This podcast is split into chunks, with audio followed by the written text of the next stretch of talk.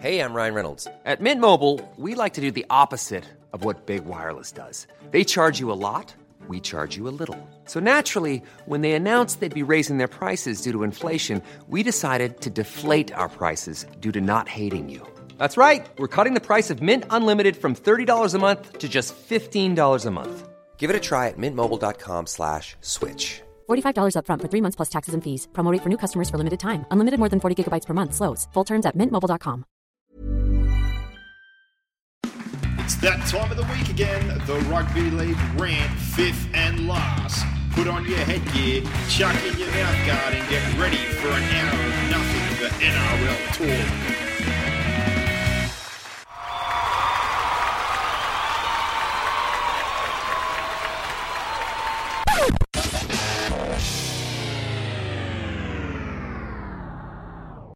And here we are for another week of the fifth and last NRL podcast. Boxhead, how you doing? Buddy, how are you? Not too bad, not too bad. We'll be uh, a bit shorter and sharper with this one. It's been another crazy week around training and everything that's going on, so we're a day later than we wanted to be, but we'll punch through an Origin 1 in depth preview here ahead of the clash between New South Wales and Queensland, and we'll have a quick look back at round 13, which just occurred, the Origin affected round. Uh, we've also got a couple of quick talking points with impacts on clubs in the NRL. We'll be back Thursday night at some stage, again around training and whatnot, uh, to do a review and our tips for round 14 once we have lineups. Uh, no doubt those will still change depending on who backs up and who doesn't back up, but let's rip straight into this podcast brought to you by bluebet.com.au. If you're going to have a bet with anyone, do it with the True Blue bookie who also supports our charity, Bears of Hope. And we got a win on the weekend. Funnily enough, I completely forgot to put the bet on uh, between our football and everything that was going on. So I had to back a random dog and $160 into the kitty. So we're now up to $482 on the year. It's a good result. It is a great result after some uh, very close ones with the rugby league. But let's start off with those talking points. Um, the first one yesterday reported again, and we've been on this round about a million different times. They've had a hundred reviews, they've had a million things leak out of the club, but it's on the cards again about Madge Maguire being moved on after this weekend. He was contacted not long after the news broke, said he knows absolutely nothing about it. So as to whether it's true or it's not true, it's another review, this time done by Tim Sheens internally by the club. Um, I, I'm just dumbfounded. I really am. I'm not, because the club's a basket case. Like, it's management, it's not coaching. So the management hasn't changed, and they've gone through however many coaches, and the results aren't changing. So you keep changing the coach, but nothing changes from a management perspective. Yeah, I, and I've said this multiple times, and I'll say it again. And the best thing that could happen to Madge Maguire is he gets out of the Tigers because their roster isn't improving that significantly to think or project that their results are going to improve drastically over the next, particularly in the next 12 to 18 months. So all that's going to happen is this cycle is just going to continue. Review and, oh, and really, who do they think is going to go there? Who like what tried and tested coach is going to look at that roster, look at that club, and go in the next, you know, 18 months to two years, am I going to be able to get results there? Because really, what's going to happen? This coach is going to come in, he'll probably get 12 months grace, and then if they're not in the eight this time next year, he's going to be under pressure as well.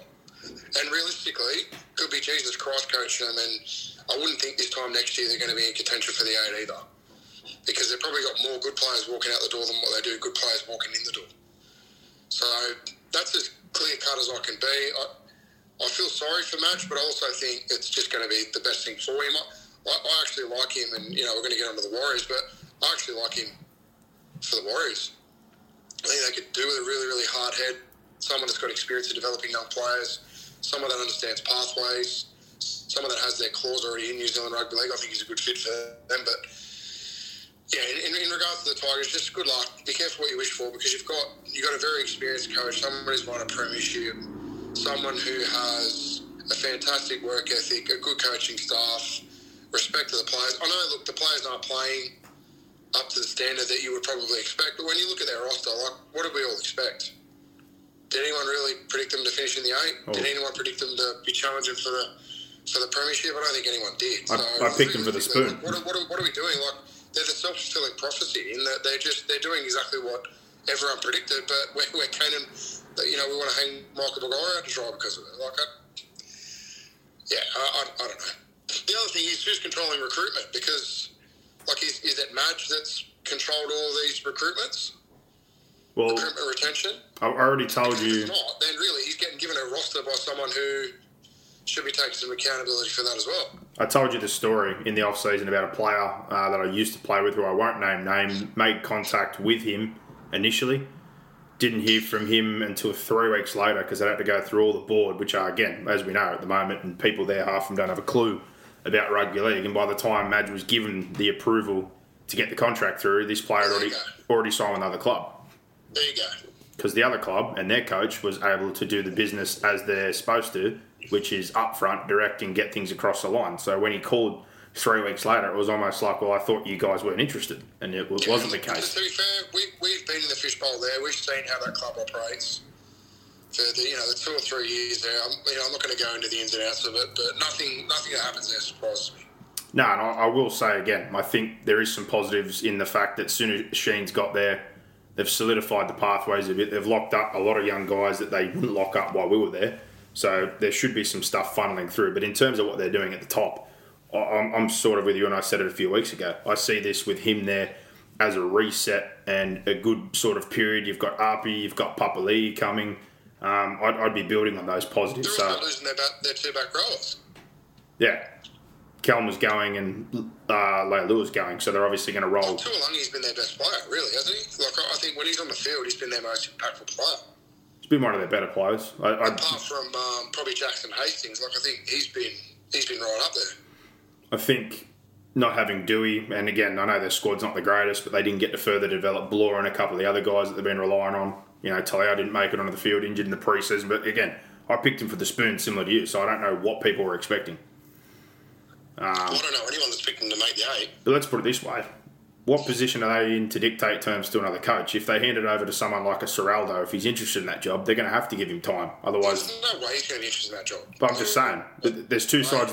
There's two sides of the coin here. If you go with a rookie, they're going to need a lot more than 12 months grace to keep turning this over. But if you go the What other are they going way, to be doing that Madge isn't doing? That's what I want to know. What are they going to be doing that Madge isn't doing? exactly. But the other side of the coin is if you want to bring in another veteran Premiership winning coach, say like a Shane Flanagan, he's not coming there without full control, without a long term deal, and without some security. So if they did go that route and he was interested, they're going to have to. want an experienced coach. A guy that's want to call him an experienced coach. That's exactly, really, they're just going to swap Maguire for someone who's got similar credentials to and Flanagan. That's my point. But you're going to have to pay big money, give up some, you know, uh, give up some accountability and some control. Which at this point in time, I think we already know about what needs to happen. I think Pascoe and a few other people have been there for too long need to uh, see their way out of the club. Yeah, I, I, I, I'm not pointing fingers at anyone specifically in management. I just think that management are making these decisions and the results are exactly the same across multiple coaches across you know, the span of now a decade. So, what's changing from a management perspective is, is my question. It's not about naming people and pointing the finger because we're not in, we're not internal. and We're not we're not really seeing how the day to day works, but the other thing is recruitment retention. Like who's in who's in control of it? Not not a lot of this stuff is public knowledge. There's not a lot of transparency around this because if there was, it'd probably make it very difficult to sack Maguire because you'd be able to. A lot of people would probably look at it and go, "Well, Jesus, like, Maguire doesn't have as much control has had as much influence as what people would like." No, I, that, that's how rugby league clubs work. I know we want all, I know everyone wants to hang the coach out to dry, and in the end, his name goes on the team sheet, and he's responsible for results, and that that's fine. But understand that there's a lot that goes in before you even get out on the field, and a lot of that is assembling the best possible playing roster you can. And I just don't think the Tigers have done that for the last decade, and that's why that their their on-field results haven't been good. It's not like it's not rocket science. no. Well, apparently, like I said, Sheens now has a lot more power than most, and is supposed to have some sort of say in this decision. So, if he sees that's the way to go, I go back to what I said a few weeks ago. They were going to get rid of him in the off season. They should have done it then if they were going to do it, not right now and not mid season. If it is going to happen, I'd be keeping it internal, which they can't seem to do with anything.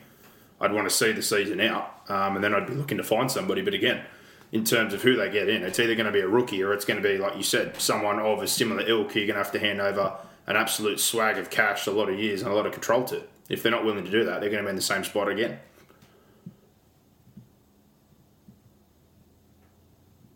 You there? Yeah, I'm here. I'm just. Sorry, there was, there was a big pause there, so I was wondering. But um, yeah, we'll, we'll leave that one alone. We'll see what happens. But as of last night, the news was broken.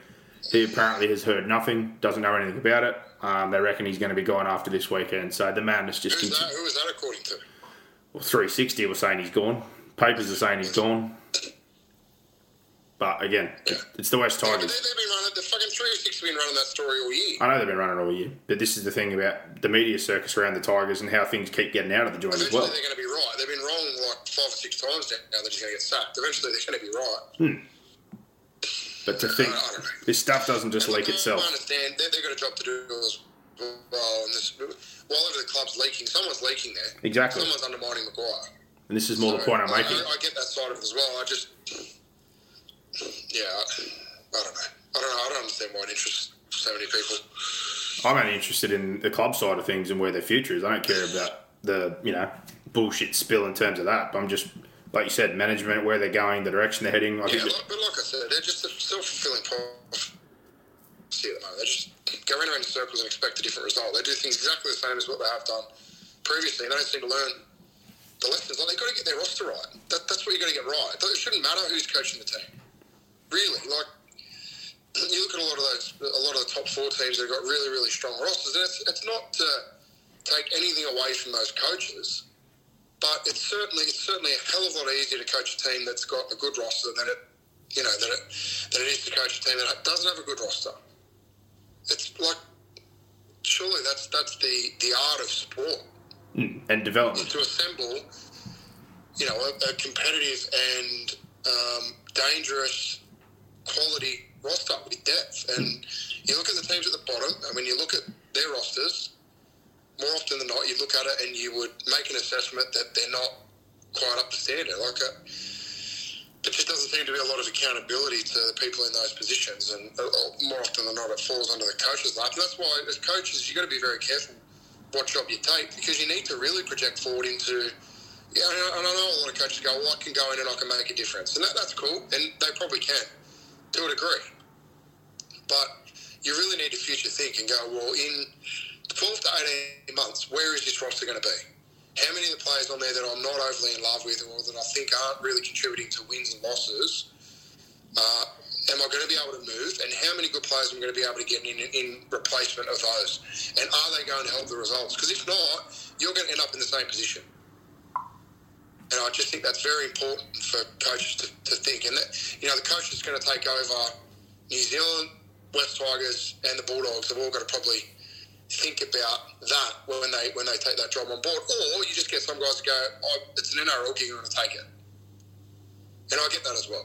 I, get that side of it as well. So sometimes you, you're just not spoiled with choice. There's only 16 jobs. You you got to dive in and, and take it and have a crack at it, which I fully respect as well. Which is probably why I'm making the point that there's a hell of a lot more that goes into winning and losing outside of the coaching of the team. Particularly when you're looking at a, a roster that hasn't uh, had a lot of turnover and isn't going to have a lot of turnover in the in the next sort of 12 to 18 months. Yeah, I guess probably the other side again, like you said, those top four rosters are generally better rosters, but the benefit, I guess, of the coaching side of things is maximising talent, maximising and recruitment, getting players for less, or attracting players you wouldn't initially otherwise be able to attract on top of what you're doing internally, recruitment wise, and development. Yeah, but a lot of that comes back from having good results. Like that's isn't that like again, it's a self fulfilling prophecy. If I'm at the top of the table, it's very easy for that cycle to continue. It's very easy for me to look attractive to potential players. It's very easy to me to be able to sell our football program and our coaching. It doesn't mean that the coaching is any different or any better at the top as it is to the bottom, but it's certainly you're able to put the the spit shine on it and the sell on it and the gold plated and you know the, the top shelf and the A class or whatever you want to call it, the elite, because you've got the results to back it up. And, and that's in the end we're in a results driven business, aren't we? So you know you can think you can think you're doing a fantastic job as a coach, but you're not getting results. So what are we looking at? Are we looking at results or are we looking at performance? And that's yeah, that fine balance. When you're at the elite level of the game in the NRL, people don't really care about performance; they want results. And that's what I mean when you take on some of these jobs. You need to be able to think and, and be honest with yourself and say, "Am I am I going to be able to get the results that I'm going to need to continue in that job over the, the short to intermediate period to not have the same amount of pressure applied on me for my job as what you see on those coaches, you know, at those three aforementioned clubs. But not a lot of, not a lot of potential coach coaches probably do that. They'll just go, well, I'm going to take the gig. It's an NRL gig, and away we go. Yeah. All right. Well, we'll move on from the Tigers one. We'll touch on the Warriors situation. Um, again, I kind of find it a little bit dumbfounding that you take the job in the first place to end up in this situation. But Nathan Brown has basically let them know that he wasn't going to be moving over. I don't know if it's been a change of heart. I don't know if the situation's worn on him over the past 18 months since he's taken over once they got, uh, you know, moved on from Kearney and they obviously had Payten. Jones is now taking over immediately. That'll be their fourth coach since June 20. So is Nathan Brown going now? He's done? He's gone. They confirmed it this morning. They've moved on straight away. They're going to get into the Well, doesn't it just sound like a mutual parting of ways? Like, it, I know I don't want to move over to New Zealand. It's probably a nice storyline, but it just sounds to me like, especially with the way that Brown spoke post game, not that he was out of answers, but he just he seemed resigned to, yeah, just the style of footy that they're playing. The fact that he, he can't really get consistent performances out of out of the roster, he's probably thinking, well, at the end of the year, I'm probably going to be gone anyway. Uh, I don't know. I just I, I read the or I heard about it yesterday that he sort of said he didn't want to move to New Zealand or whatever. I was like, okay, that seems a convenient and nice storyline, and I'm glad they've moved him on now. Like I, I'm not sure why he would, why Nathan would want to continue in the job for the next, you know, 12 rounds or whatever it is, um, or you know why the club would want him to either. Just give Stacey Jones a crack. He's been there for a while. He's he's a excellent former player. At least he's done some sort of a, an apprenticeship. Like he's he had the New South Wales Cup team there for a little while, didn't he? And he's, he's certainly been an assistant coach there. And he's helped out with the Kiwis and the junior Kiwis over a long period of time. Whenever you hear him talk, he seems very articulate. He's a very intelligent player. So I, you could do far worse than him for the rest of the year. And he's got Justin Morgan there as well, I think. Yeah, he's a long-term assistant. Yeah, so they're both pretty experienced. They've both uh, got a lot of experience at the Warriors. Justin, I think Justin Morgan played at the Warriors as well, so he's got a long history with the club. Yeah, I think I looked the other day to see when he he went over there. I think he's been there for almost ten years. I was going to say, I reckon he- he was there maybe post Cleary. Maybe he went there when McClennan went there. It's been a long time, but yeah, and like Stacey Jones was there, like you said, as a cup coach. He come on as the uh, assistant. I think it was 2017, so he's been a long-term assistant now. Um, but yeah, I think just all around, regardless of what the circumstances are, I think for the Warriors, it's just disappointing when you know you've you had him come on board. If someone takes the coaching job, you obviously do it with the intention that you're eventually going to be going back to New Zealand. So whether it's the circumstances you said or not, I think it's disappointing that that's the reasoning. I, uh, Cameron George come out and said they understand his reasoning, but for that reason, they're not going to obviously continue with him immediately, which is the smart thing to do. For that reason, you look at Stacey Jones; he's been there for a long time, and then you put yourself on the market. Um, in terms of candidates, again, I think the two names that come to mind who are available, besides, like you said, the natural link with Maguire, if he was to go, because he was part of the New Zealand setup. Uh, he's still the New Zealand head coach as well, isn't he?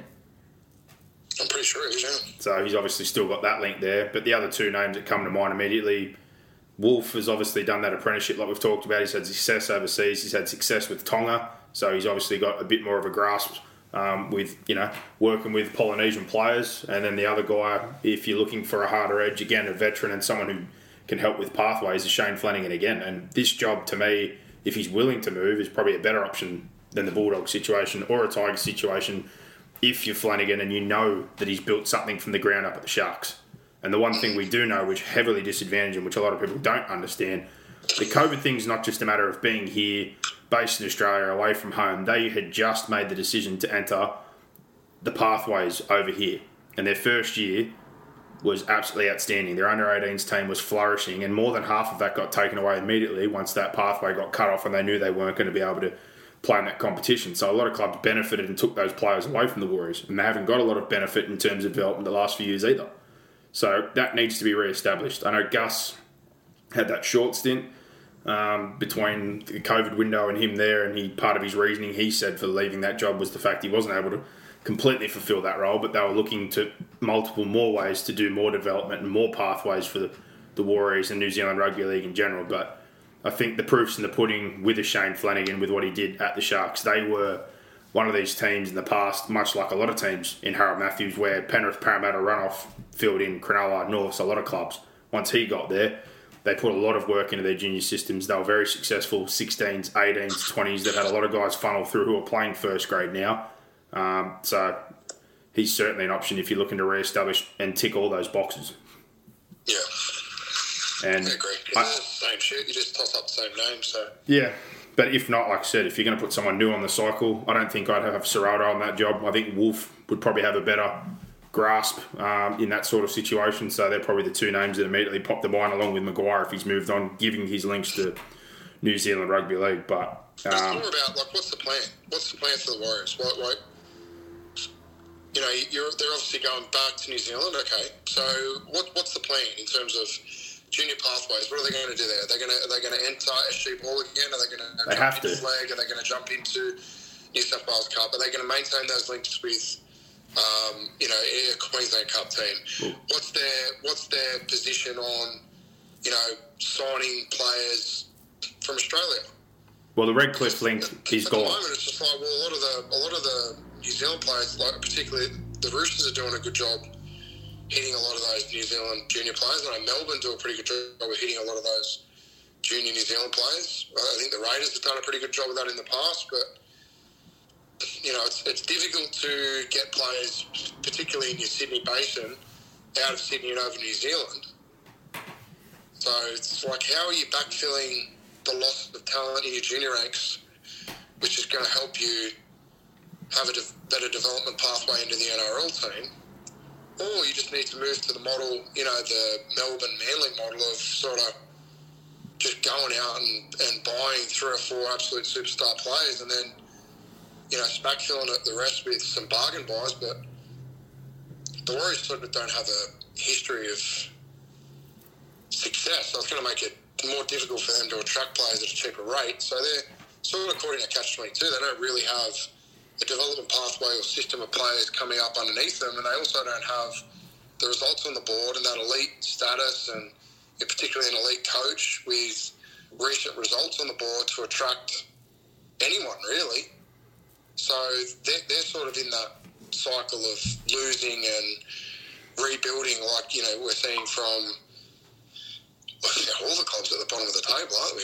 You know, you're looking at the Titans, you're looking at the, the Bulldogs, you're looking at the Warriors, you're looking at the Tigers. They've all been there for a significant period of time. Even you could throw St George in there as well, I suppose, that haven't played a lot of top eight footy, that have gone through a few coaches. So it's it becomes difficult.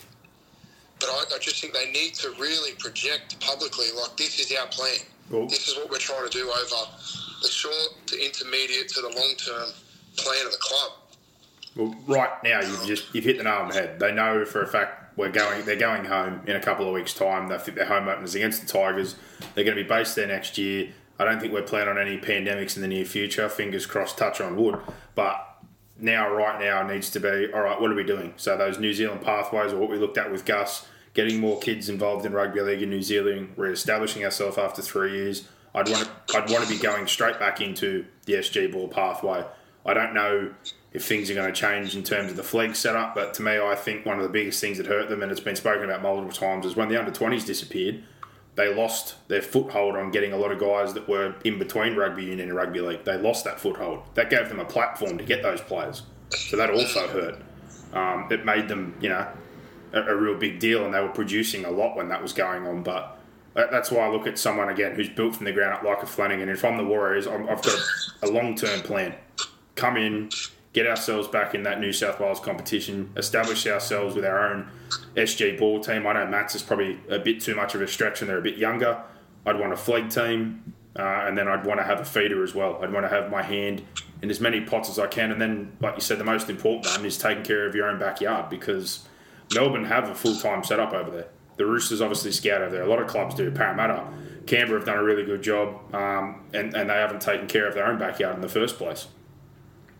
So all that needs to be priority. It's not about results, I guess, in the short term, but it needs to be a long term plan, and whoever comes in has to be for that reason, not just for, like you said, a 12 or 18 month quick fix or let's throw money at a couple of players or pay overs and start the cycle again.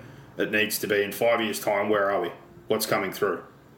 Yeah. They need to establish some pipelines. But, um, yeah, it'll be interesting to see. If Stacey Jones man for the job. If he's the man for the job, give him the job. Well, that's what I think they're going to find out. They're going to all this bullshit about, oh, I've got to go look at him, I've got to go look at him. Well, you've got a coach that. He's done. He's done his apprenticeship. He's been the assistant coach. You got Justin Morgan there. Are those guys good enough to coach the first grade team?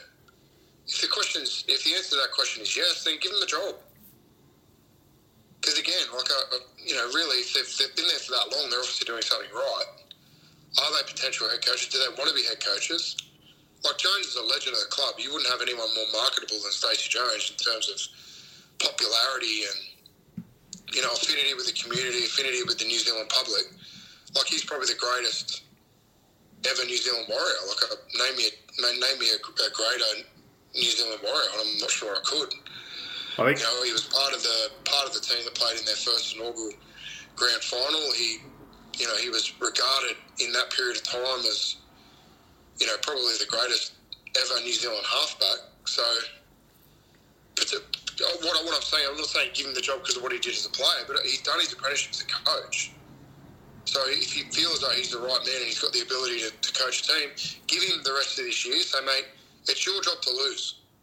Well, that's what I'd be doing. Why knowing they're obviously going to look. I don't understand why you're going to go and look at any of these other coaches. Like, obviously, do your due diligence and probably get them in for an interview and That's my point. You to have talk to. about what their vision is for the Warriors and all that. I, I get all that, but really, we, we need to start. And this is what this is where the development of coaches falls over as well because. As soon as an opportunity comes from within, a lot of clubs go and look elsewhere when they've, they've actually got good young coaches in their stable, and they, they, don't, they don't look at them. They think that the answer is external. When realistically, if they're doing the job internally and you're happy and you're, you're sort of trying to get them ready for that job anyway, well, give them a crack at it. No, I don't. So that, that'd be my thought. My thought outside looking in would be Stacey Jones is the man for the job. Hmm, but you have to do your due diligence. You can't just say that's it. You're going to get a. But again, it's like coaching and then interviewing for coaching. They're two very different things, you know. Like you, some can talk the talk, and others can actually walk the walk. Or you know, some people are actually blessed enough to be able to do both. Hmm, But my point, my point's just like you. I don't like when people go. We've had a million, you know, CVs on. It's like it's great. Half of them are recycled. You should already have an idea in your mind immediately who you're willing to talk to. And if I'm the Warriors, my list wouldn't be that big anyway. I honestly have two. I have two names in my head. That's it. And if not, I would They give. seem to they seem to then want to they seem to pigeonhole themselves into people like. Oh, you know, we need a New Zealand, you know, we need a warrior, we need a New, New Zealand coach. Okay. Well, obviously that narrows down doesn't necessarily mean it's the best person for the job. So look at yourself internally. If Jones and Morgan are your best two, then give them, give them the reins for the rest of the year. Bring the other coaches into your due diligence around where those coaches have been, what the opinion of those clubs is of those coaches, particularly if they've left that club, because those clubs are more likely to be honest with you about that. Talk to the former players and then get them to project a vision of what they think you know, the Warriors are and what you know what the Warriors can be, and then hopefully you get some alignment on that. And then you can go, okay, he might be he might be someone that we could look at as potential head coach. I just think we fall in love with, and I know, like I know those names get recycled, but it's more about why why are those names getting peddled in the media? And they, those names are getting peddled in the media because you know they're obviously saddled up to certain journos in the media, and you know they that their names get attached to jobs, and that's how a lot of coaches sort of find their way into interviews and find their way into head coaching jobs, which is cool, but it doesn't necessarily mean that they're the best person for the job. No, So I think there probably just needs to be a little bit more transparency around applications for jobs, what clubs are looking for. Like a lot of the time, clubs won't even interview; they just sort of, uh, you know, I've got a couple of CVs for that job, and away we go. Like you're talking about multi-million dollar businesses, and the football program, which is your core business. So you need to need to get it right. Like I said, that's why every time we hear these names, I'm only interested in a handful. I'm not interested in a lot of the recycled names. The only one to me who's really out there, who's had a job already, who deserves another job purely because what he he doesn't deserve another job, but he actually had success and it was his own doing which seen him out of a job. Is Shane Flanagan. So if you were serious about your football club and what he's done, he'd be he should be everyone's number one candidate, realistically. But in terms of some of the recycled names or people that have had a couple of jobs and people bring up other assistants that have had two or Well, the thing three, I'm not sure he's the best fit for the club. That's my point. But you got to do your due diligence. Jones is the best fit for the club. You got to do Yeah. your due diligence, though. That's the point. But I wouldn't be taking 50 CVs and people that have been fired twice and going around that roundabout again. That goes back to the point that you made, which I agree with. Too often, there's a lot of coaches you've probably never even heard about or you never will hear about because the boys' club keeps the cycle going and people get another crack or people get on again or there's assistants that have been head coaches or are just sort of hanging around that end up falling into Yeah, those what, jobs. what a lot of other people don't understand as well is just play managers and who coaches are managed by and Yeah, club links. all that comes into it as well. Like, there's a lot that goes into how people land into jobs, and yeah, like there's a hell, there's a hell of a lot that goes goes into it. Look at you know the. There's a lot of talk about that prior to Barrett getting moved on. In that you know Flanagan's managed by the same manager as Gus is managed is managed by Barrett. And it just makes it very very murky. Yeah, well, and we've seen it before already with the, the Tigers situation with Ayub and the Brisbane setup as well with all the players and All I've been told for the last three weeks since I've moved into the head coach of New South Wales Cup is everyone's telling me I need a manager.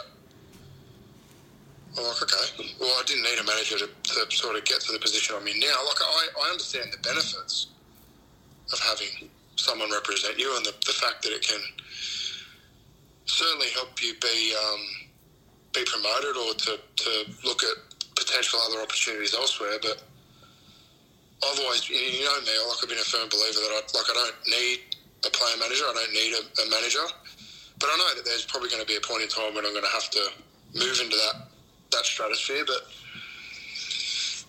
you know, I also think that there's a lot to be said for just doing, having a good work ethic, doing your job, doing the best you can, and just having players respect you, people within the game respect you, and then you know having just people talk about others positively because they've had good relationships and good affiliations with them. Like that should also count for a lot as well, not just who your manager is and how well they can they can spruik you to other clubs. So I think we sometimes get that balance wrong. You know. Yeah, and I can again, we, we can go through the whole manager thing. We already know that's very murky waters, but the fact you hit on again, which I, a big reason I'd have a very small list of managers you deal with for players and or coaches or anyone else is there are some guys that literally are aligned only to a handful of clubs. So if you're a kid signing with some of these blokes, you've automatically cut yourself off to seventy five percent of the competition Yeah. because they have established relationships. And again, I won't name names, but I know a few that particularly, and even blokes that I've played with, that'll say, "Oh, you know, I was with this person, and I, I'm no longer because they're only linked to Sharks, Newcastle, Raiders, and somewhere else." And you're like, "Well, how the fuck's that work?" Like, if you're a manager, you should have a relationship with all 16 clubs. You should be trying to get your player to anywhere that's interested, not trying to feed or funnel or have control or build a network just within a handful of clubs, because it also leads to that situation we talked about before, where things get even murkier when you're constantly force feeding. And if a club gets into a bit of a situation there, well, then you've got tension and you've got dirt and you've got a problem with a manager or a problem with a club and recruitment. It just it, it's way too messy. But there's also a lot of fake agents out there as well, which we know even at this level you deal with. There's some blokes that have got the paperwork, which I can't believe they've been fucking accredited. Yeah. They'd, they'd say it's a, you know, a very thorough system, but from some of the ones that are out there, uh, I, I disagree with it. Yeah. But uh, I digress. We move on from that one. We'll see what happens. But Jones has himself, you know, the rest of the season. So what are we up to? Around 14, uh, 11 rounds to go. Um, and I guess they'll do their due diligence on a couple of guys Uh, in terms of where they're at roster wise. You know, they've had a lot of guys that have pulled out. They lost Roger last year. That looks like at the moment they can keep Walsh, but this situation's certainly not helping um, with that long term and the option he's got next year in terms of what he wants to do. We know that Lodge is gone.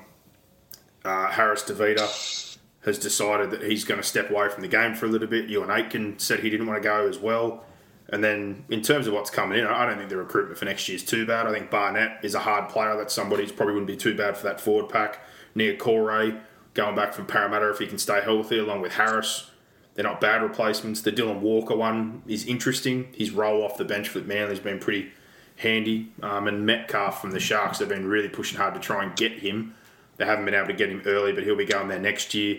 In terms of how that works out again with what plays out with Walsh or their half situation, um, I don't think recruitment's bad, but the main thing is what we spoke about before. It needs to be a long term plan, not a 12 to 18 month patch up job.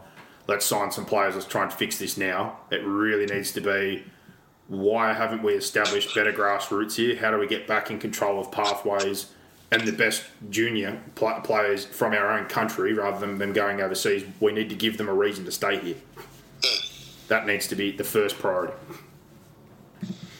Yeah, hundred percent. All right, let's do a quick review of the round that was brought to you by the Penrith Solar Centre. There's no one better than Jake and the crew, and uh, the way things are going right now with the, the, the price hikes, I think it was like $80 per kilowatt hour or something a couple of weeks ago. They're talking now as high as 400 plus dollars per kilowatt hour. So if you've got a solar system, which we both certainly do, I certainly don't think there's a better time to have one of those on your roof. And uh, I don't think the pain's going away anytime soon with what's happening in the world in terms of cost of living. So tackle those rising power bills head on. Call the team at Penrith Solar today on 1800 20 29 30 or visit www.penrithsolar.com.au. But it's absolutely mind boggling to think that the way everything's going price wise. Mm, probably a good time to send some uh, love and congrats to Jake and who uh, welcomed above into the world. So, Yep, massive congratulations. Young uh. Billy Bob. Young Williams, isn't it? I sent, yeah, but William Roberts. So William's Billy, Roberts Bob. So I sent through Billy Bob. Billy Bowl. Billy Bob. But uh, yeah, good supporter, and thank God we've got some solar systems because I tell you what, that squeeze is going to get tighter. It's already fucking hard enough to pay the mortgage, let alone uh, pay the solar bill. So it's definitely helping. But Penrith, they kick things off uh, with a great win with all those players missing.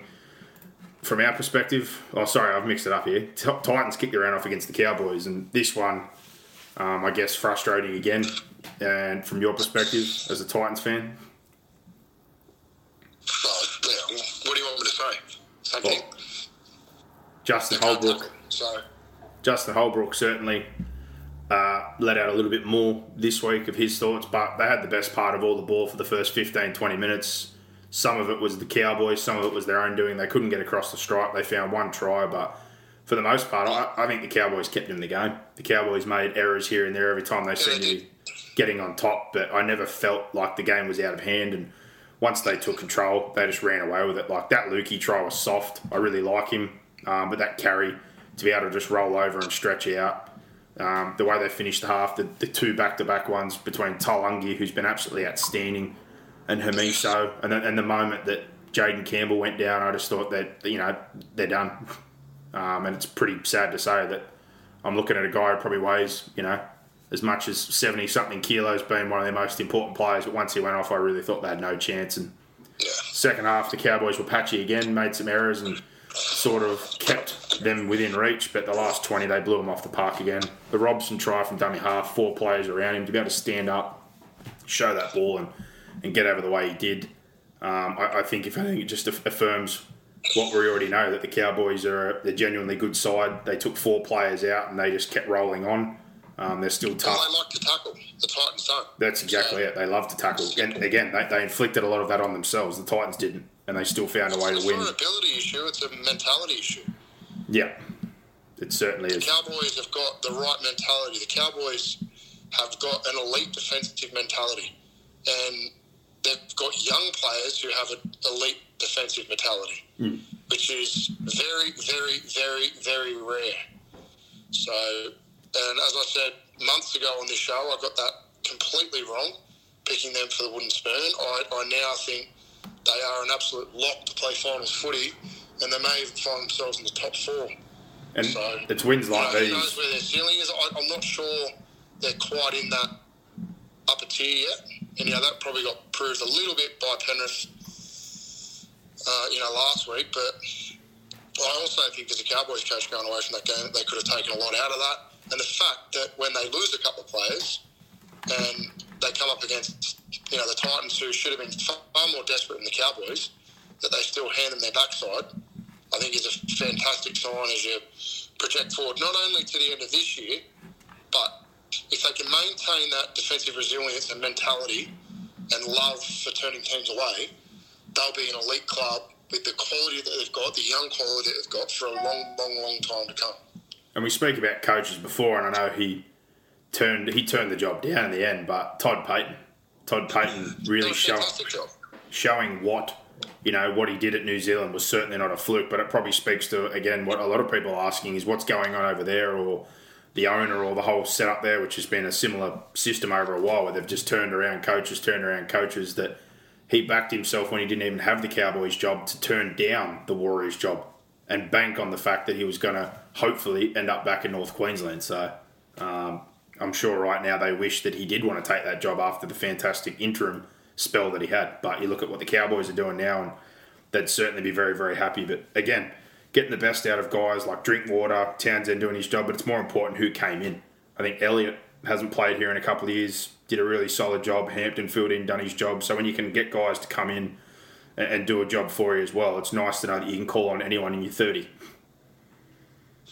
Yeah, exactly. And they're, they're the guys that they were expecting to play regular first grade last year. Probably weren't getting the job done on a week to week basis, but they're fantastic players to have there as backups for, you know, those little spikes where you need someone to come and fill in, and they've got good depth.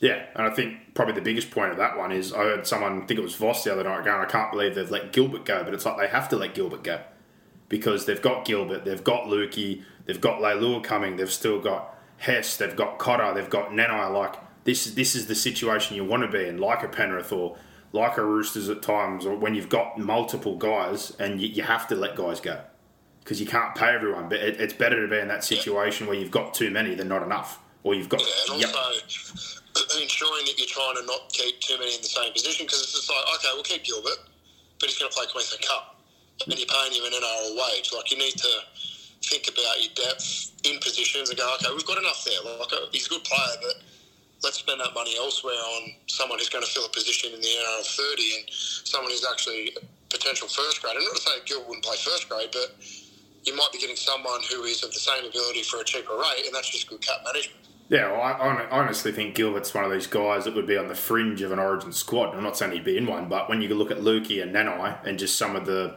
you know, traits that they have compared to a Gilbert, Gilbert's certainly a hard worker, but I think that's a great buy for the Dolphins. But in their situation, you, have got surplus, like you're saying. So you're going to have to decide what you prefer in that spot. I, I still don't 100% know the plan for Leilua, but I'm not going to question anything about Todd Payten with what he's done so far because I had some questions on some of the players they did have and – they've certainly played a lot better than what I expected. So I'll wait to see how that plays out. But great win, um, and again, those sort of wins, especially missing players against a team that you generally would expect to beat, that they're as good as winning two games during the Origin period. Um, yep, definitely. Moving on from a team like them to the similar situation where you've got Penrith who lose half their football side and just continue on, thirty to eighteen over the Dogs. I don't think we're surprised at all, having a good knowledge of what's there in that system.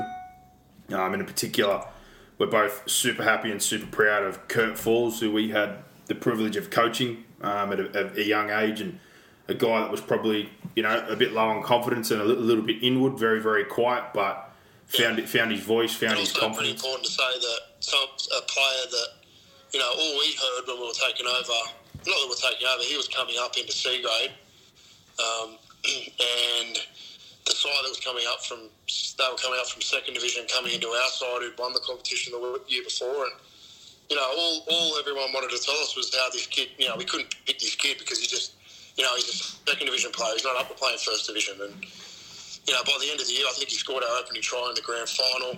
Kicking 40 uh, he was kicking goals. He was he was controlling the team, and the only regret I've got with Kurt is that I only got to coach him for a year that's the only regret I've got with him. He's a, he's a beautiful young man. Um, he's got a beautiful family. He's been with the same um, young lady for a significant amount of time. He's a very loyal human. Um, he suffered some absolute tragedies early in his life, and he's got a um, you know a blue collar family. His, his parents are, are, beautiful. So yeah, couldn't couldn't be happier for the bloke. Um, and you know, whenever I see him now, I um, yeah, it always just makes you happy to see people kicking goals. You know, he even went from, you know, he sort of went from C grade and then he played a bit of A grade and he was playing a bit of Ron Massey Cup and. You know, even there, I thought, mate, how good's that? Like he's he's developed on far further than what anyone would have ever ever hoped. And then, you know, when he when he got into the New South Wales Cup system, I thought, oh, this, this could end up anywhere. And then, you know, he saw how he went last year, and it was it was only a matter of time before he played first grade. I know he, he probably might not have thought that, but we'd spoken about that last year that, you know, if he hung around Penrith long enough, like he was going to get his opportunity because he just he's one of those guys that he he understands his job and he gets it done. And that, that may sound really stupid to some people listening, but It, trust me, it's the amount not. of players, the amount of players, particularly halves, that can't execute just simple jobs because they've been coached in that block block robot style of play. That you know, just think, oh, well, I've got to, you know, this is this is what I've done my whole existence because you know this is what we've done since under nines all the way through to you know now playing elite, you know, upper tier adult footy and he just does his job. Like he, he kicks very well, he makes his tackles, his passing game's good, his running game's solid. Like he's not doing anything out of the box. He, he's he's the perfect project to go and look at if you're a young half. You know, what does he do? What does he do well in a game? Like you just go and watch him play. What does he do well in a game? And it's it's the answer to that is he, he does his job for the team. He does those fundamental things consistently across 80 minutes. And as, as stupid as that sounds, that is such a rarity in our game at the moment, even in the NRL. And that, that was more the point. Like I heard a lot of people say, "Oh, you know, Penrith didn't really look any different with those halves in." It's like, well, no, because the job that they ask their halves to do doesn't change if it's Kurt Falls or if it's Nathan Cleary Or Sean O'Sullivan in the first few or rounds. Sean O'Sullivan, who was exceptional at the start of the year. And even Eisenhuth, he's obviously done a bit of work with Yeo. He's not quite Yeo, but he certainly ball played a lot more the other night. Having Api there sort of brought that stability around their ruck, which is very, very underrated. Um, Edwards toiled away, and then all those other guys, as we know. Like the, the big one for me, and I still don't think it's a bad thing that he's going, just because there's no way they could afford to pay him, and they've obviously decided to pay key positions, and they've got guys pushing through in his position. But I'm so impressed with what Kikau's doing now off the ball. I, I had someone at work the other day say to me, I reckon he's crap or whatever, and it wasn't one where I'm like trying to be a dick or have a bit of an ego, but I'm like, you've never even played a game of football. You've got no idea about the stuff off the ball. You know, like the, the stuff now that he's doing that a few years ago, if you were watching video, you were clipping him, he wouldn't be chasing through kicks. He wouldn't be dragging blokes over the sideline. He wouldn't be kick pressuring. He wouldn't be, you know, just cleaning up stuff at the back. Like there's just so much small stuff off the ball right now that I just I wouldn't have associated with him even in the last 18 months that he's doing now. So I think for the Bulldogs, I'm probably more interested to see if he carries that on once he goes there, and depending on what times lie ahead and who they have in their team. But the, the smaller stuff in his game this year and that step forward in the Penrith setup um, has sort of blown me away. Yeah, yeah, It really has. yeah. I think he's playing career best footy. I, there's no argument about that. No, and because he's doing the impactful stuff like you're talking about, and then he's now learning those little foundation blocks that he needs to get done. And I think the other thing that people overlook at times when they go, oh, he's been quiet this week. Like I, I think it's again another thing that you talk about. because you want the flashy play. Yeah, but it's, it's not even that. It's the stuff that they don't appreciate with him as a decoy. They use him a lot as a decoy for a reason. Mm. Because not only is he accountable for the man he's on, if you're four on four on an edge and he's marked up on you, your inside man's got to come. Your inside man's got to come hard and cover, but it also makes the outside player nervous as well. So a lot of the time they do use him as a decoy, and why wouldn't you? Because if you get him in a one on one, he's just going to fucking absolutely murder whoever he runs at, or he's going to get a quick play of the ball. Or Yeah. the times where someone does manage him, we've seen it the last few weeks, he pops an offload and you still score. He, he's Yeah. just such a threat in that regard that you can't underrate it by looking at numbers and quantify it through stats and go, well, he didn't do much today. If you go watch the video, you're like, well, he's probably run this many leads or how many decoys, and then look at the effect that has around the defenders having to pay attention to him. Yeah, That, that's another thing that's going to be underrated when he moves on next year. There's not going to be as much accountability for, say, a Tago or a Martin, or depending on who they move into that spot, because they you just don't have to account for them the same way as what you do for a Viliami Kikau. So, um, yeah, very happy for Kurt.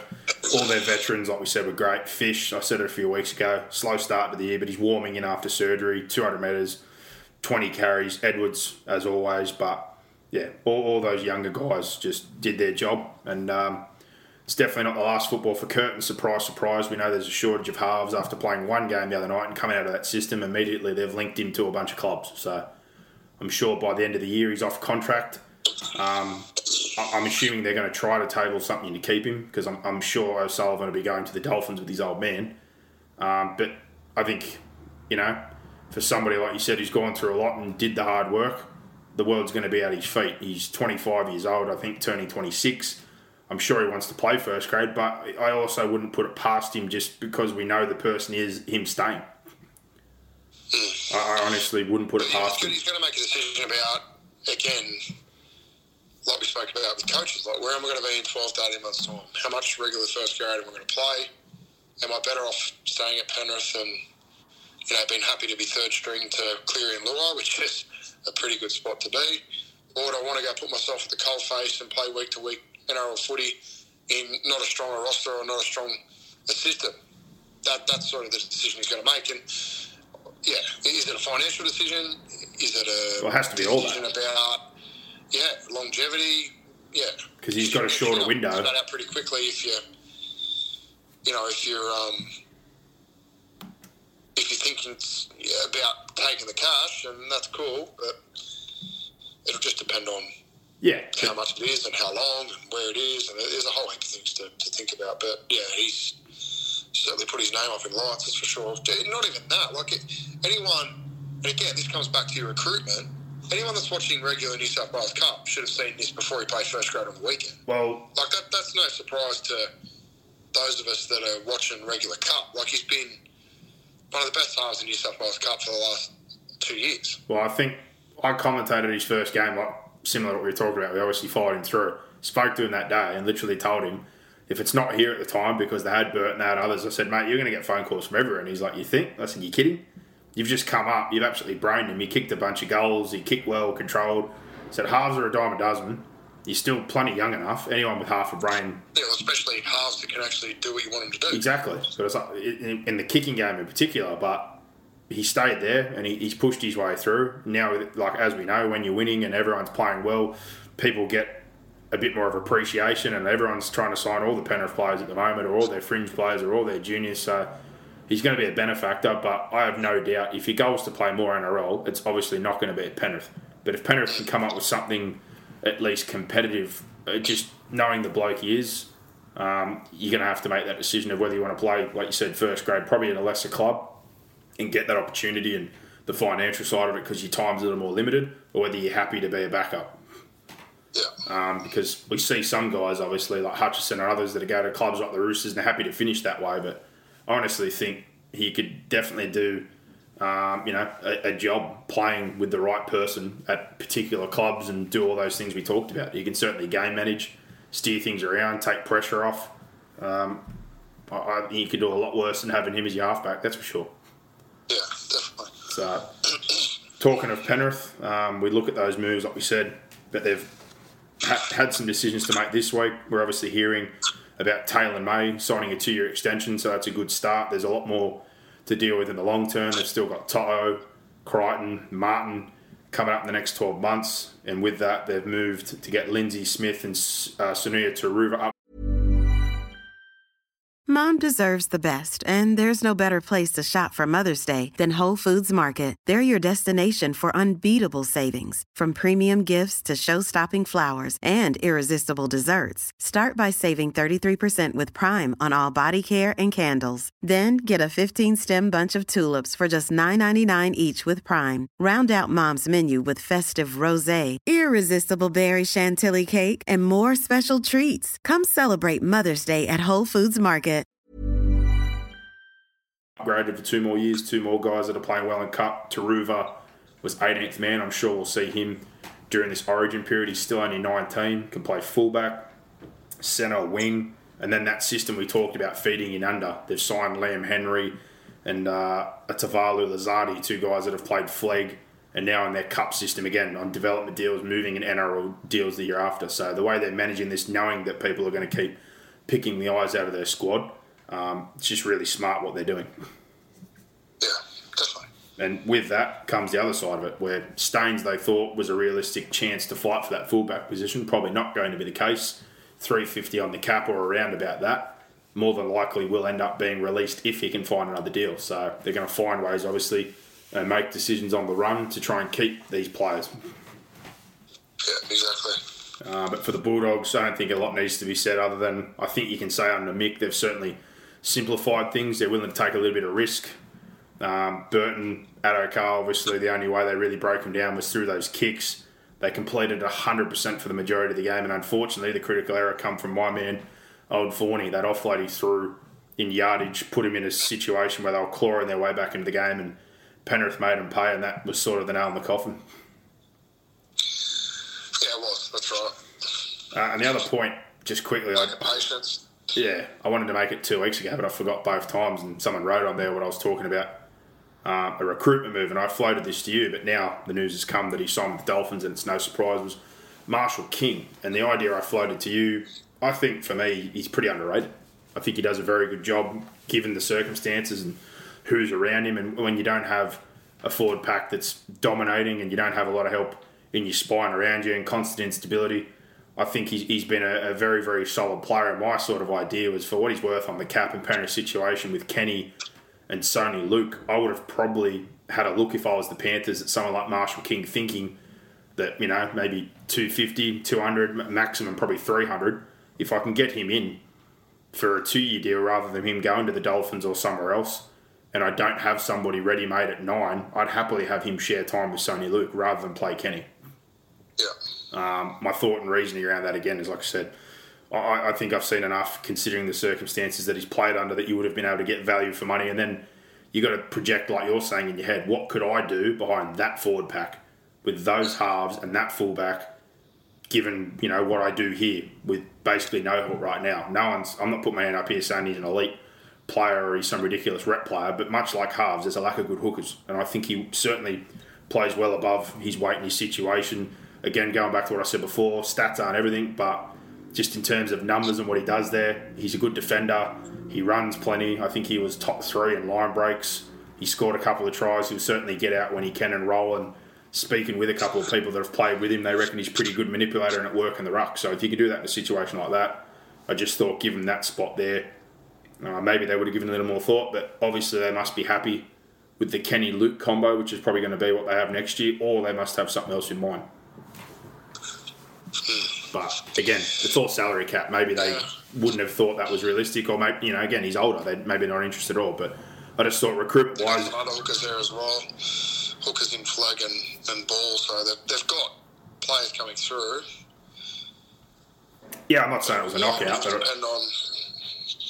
No, I, I, I, I quite like the suggestion, and I know, having spoke to, to Mick about you know players, he's very happy with Jeremy Marshall King and only sung his praises in the conversations that I've had with him since hmm. and what my thought the club. So was just exactly that. Sometimes when you're producing players, which Penrith are producing plenty in certain positions, he's no Api, but like I said, they've also got a guy like Edwards in their spine who has a different role to most fullbacks in the comp because you've got Luai, you've got Cleary, you've still got a very good pack with Fish and Leota and what you've got pushing through. So I was just looking value for money, age, situation, where you're at. If you're not really sold on having Kenny and Soni full time as a split pairing, like I, I think Jeremy's definitely a better nine than Kenny and then that probably allows you. He's shown he can play 80 to get some value for money in your cap and run and probe and do what he does behind a much better forward pack and with good halves that he just has to supply good service to. So, yeah, um, yeah, obviously signed with the Dolphins, but that was one I was talking about a few weeks ago for people. When you're looking at value for money, where are we short? Where are we good? What have we got here? Like we talked about the Kikau situation. That one comes off the back of Tago and Maverick and multiple other guys coming through their system where they're looking going, we can't put 800, 900,000 here. We've got these guys coming through. We've got a spine that we've prioritised, so we can fill that position. But yeah, I just thought that one might posed a little bit of value because it's certainly a spot where we know, much like halves, there's not a lot available. So I thought they would have been able to maximise each other and have a beneficial, a beneficial relationship possibly for two years for okay money. But he's gone to the Dolphins. Uh, moving on from that one, the next game we had uh, was the Manly smash up of the Warriors. I don't think a lot needs to be said here. when a front rower scores from dummy half in the first few minutes, that pretty, pretty much says what's going to happen for the rest of the night. Yeah, correct. it was hard to watch. Yeah, 24 0 at half time, 44 12 in the finish. They weren't in this game at all. They got absolutely steamrolled.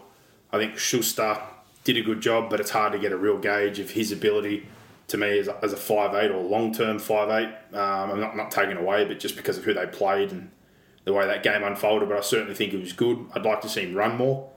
Too often there, he's really, really happy to pass and kick, and certainly happy that he wanted to be on the ball, but still, for the size of him, pass shouldn't be his first option. Run should be his first option, and that, that's probably why I preferred him as a back rower. Maybe not long term, or long term, I still think that would be a better spot for him, but for them, if they were able to keep firing on similar money and have him as a back row, I think back row forces him not only to have his passing game, but to have his run game first. Yeah, agree with that. Uh, Olakau'atu was absolutely outstanding. I think, again, depending on what happens with Sims and these sort of guys, I thought he might have got a look in that 22 for New South Wales. I think at some point in this series they should take him in. Um, to me, him and Koloamatangi are two guys long term that you have to look at for those sort of spots. Yeah, I, I just want to see some. I think Manly had lost, what, five in a row prior to this game? So I, I think him being left out is probably justified on form. But mm, I'm, not, I'm not too sure. I don't know, I think he's had a pretty good year when you compare it to, say, a Tariq and guys, you know, that's all I'm saying. But I think he's a guy that I think certainly got rep quality. But overall, like I said, what to take out of this game, good win for Manly considering the players they were missing um, and where they're at in their season. They've got a good opportunity, uh, obviously, from that one and what's coming up to try and keep themselves in touch with the eight. Whether they're going to have enough, I don't know. Um, but they've got the Tigers this weekend, so they're in a real good spot to try and get a couple of wins. opportunity for the Warriors to strike, and they've just thrown it down the road. Yeah, and again, looking at what's happened the last few weeks and now what's happened with their coach, I'll be very interested to see what happens for them this week because, yeah, I think Reece Walsh's words at the end were pretty blunt, pretty brutal, but pretty much on the money. So Yeah, agree. we'll move on from that one pretty quickly. And the last one was a stop start affair, Raiders Roosters 22 16. Adam Gee, who's generally a ref I, I do like, just absolutely blew the piss out of the whistle. Um, this one never really seemed to have a lot of flow, but for the Roosters, some of it was pretty much justified. I think they absolutely torched themselves. They helped the Raiders out of yardage constantly. They had some good patches of football, but realistically, in the end, um, you know, I think that side of things, particularly in the first half, really, really hurt them. Yeah, you've nailed it with the blowing the piss out of the whistle. It made it made it tough to watch. But Canberra looks like it's returning to a bit of a tough place to play, which is only good news for Canberra fans. And they're winning a couple of close matches, which again is ideal this time of the year. Yeah, and defensive attitude seems to be a lot better compared to what we mm. saw at the early stages of the year. Savage moving to one, I think's definitely brought some life, and a couple of those guys in the pack, which you would have hoped play up to their standard, have certainly come to life. Like Tapine didn't start the year that great, but he's now playing great football, big minutes. Elliott's been a great buy.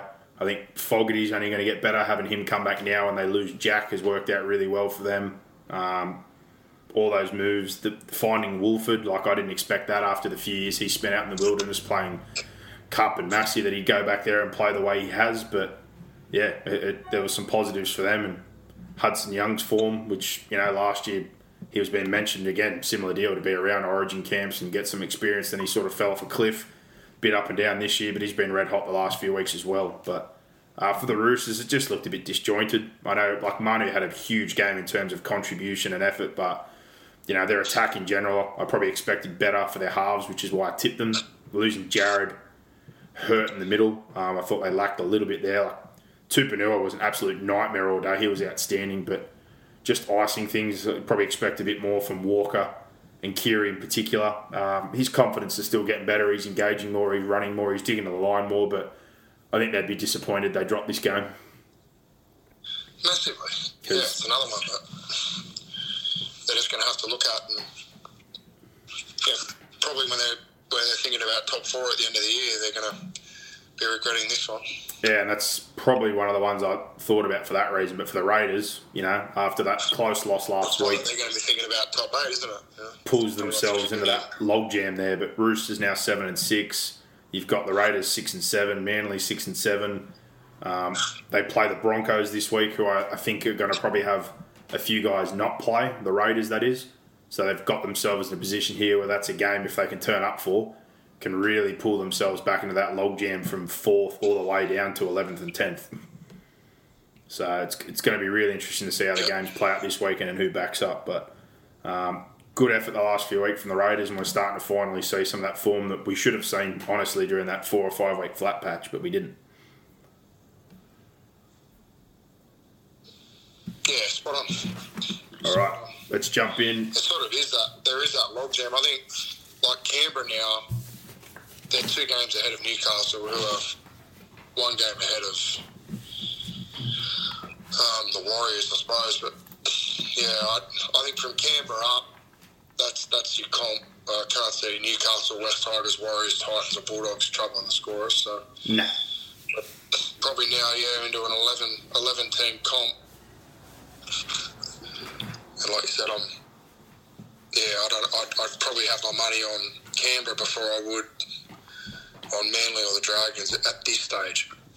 Yeah, and I'd agree with that. I looked the other day and thought out of those Someone's going to teams, fall out of the eight as well. So South are probably the team that you look at and you go, okay, well, they could potentially slide out, but mm, Penrith, Melbourne, Cowboys, they've all they've all won, you know, seventy five percent of what they need to get into the eight. So yeah, I think the Eels will certainly keep kicking. I think the Sharks are going to be almost yeah, Sharks are going to be almost untouched during Origin. I think they get a few games that work in their favour um, in that they're regard. really only looking at Roosters and South then. So Roosters, Souths, uh, sort of sitting there. And then you've got St George, Manly, and Canberra that can jump in or jump out. So yeah, I think Brisbane. So the interesting battle probably Penrith look like they've got the minor premiership zone up. They're four points clear. That may change, but then you're looking at top four. Like that, that's very very interesting because you've got you know two, four, six, six teams within two games of each other.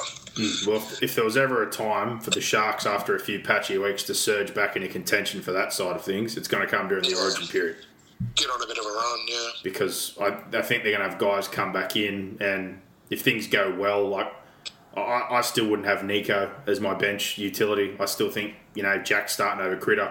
Why it doesn't? doesn't matter. Like they've been kissed on, kissed on the backside during Origin. Like they they got Origin players in. They had to bye on the weekend, and then now they've got Bulldogs. uh, Wednesday to Monday turnaround to play the Bulldogs. So, They get a short turnaround the week after, but yeah, in terms of this week, so I get I get that, but you gotta really you've you're asking your Origin players to do a four day turnaround. Like it's not it's not inconceivable. No, definitely not. The week after they play the, the Roosters on Saturday, which is a tougher ask. But in terms of the bye. It's not a five day turnaround. Like it's just boom boom two short turnarounds in a row. yeah, it certainly worked out pretty well. Um, and then for the the last Origin game, I think they is it South? They play South. I can't remember which one's the one off the back. So during the bye, the next time they play the Tigers, so that's a winnable game without their players as well. So the Origin period in terms of schedule was pretty friendly. It could work out very well. that's what I'm saying. I think that, that may play into their favour for that top four position. Yeah, most definitely. Um, but we'll finish up there and we'll jump into our Origin preview brought to you by bluebet.com.au. And there's a very attractive offer. Get $2.50 for either Brian To'o or Selwyn Cobbo to score a try in the first 60 minutes. Terms and conditions apply. Maximum bet $50. Excludes SA residents. Gamble responsibly. I've already had a crack on that. Um, think there's a good chance for both of those guys to crash over. And download the app or visit the website today, bluebet.com.au. Brock, I think we can easily say in the last few years that New South Wales have had the upper hand. They've been the better form, better depth, better situation. But I think Queensland this year have certainly gone back to a position where I think this is the most competitive series we're going to have in the past five years. Yeah, we'll see. It looks that way on paper. But Queensland have also got a lot of um, a lot of debutants. Yeah, I think that. So, Me- I, yeah, I, I, I see where people are coming from, and I like their, you know, I like their, uh, I guess their forward thinking and their optim- optimism. But mm, usually it takes guys, you know, a series to sort of get used to Origin footy, and you know, when you look at where the majority of the Blues players are coming from, they're coming from teams that have been strong for a long period of time. They're also experienced Origin players over a long period of time. What people really need to consider is that the Blues have only played one game at home in the last, or two games at home in the last three years, last three series. So Disappointed to hear they're struggling to sell tickets. I think they've been offering two for ones and all sorts. I thought for sure everyone would be keen as mustard to go to this game after having none last yeah, year. but I think it maybe also plays the other way. They've just learnt to live without it. You know, Hmm. I, I, I, I don't know. I, I, I really don't know.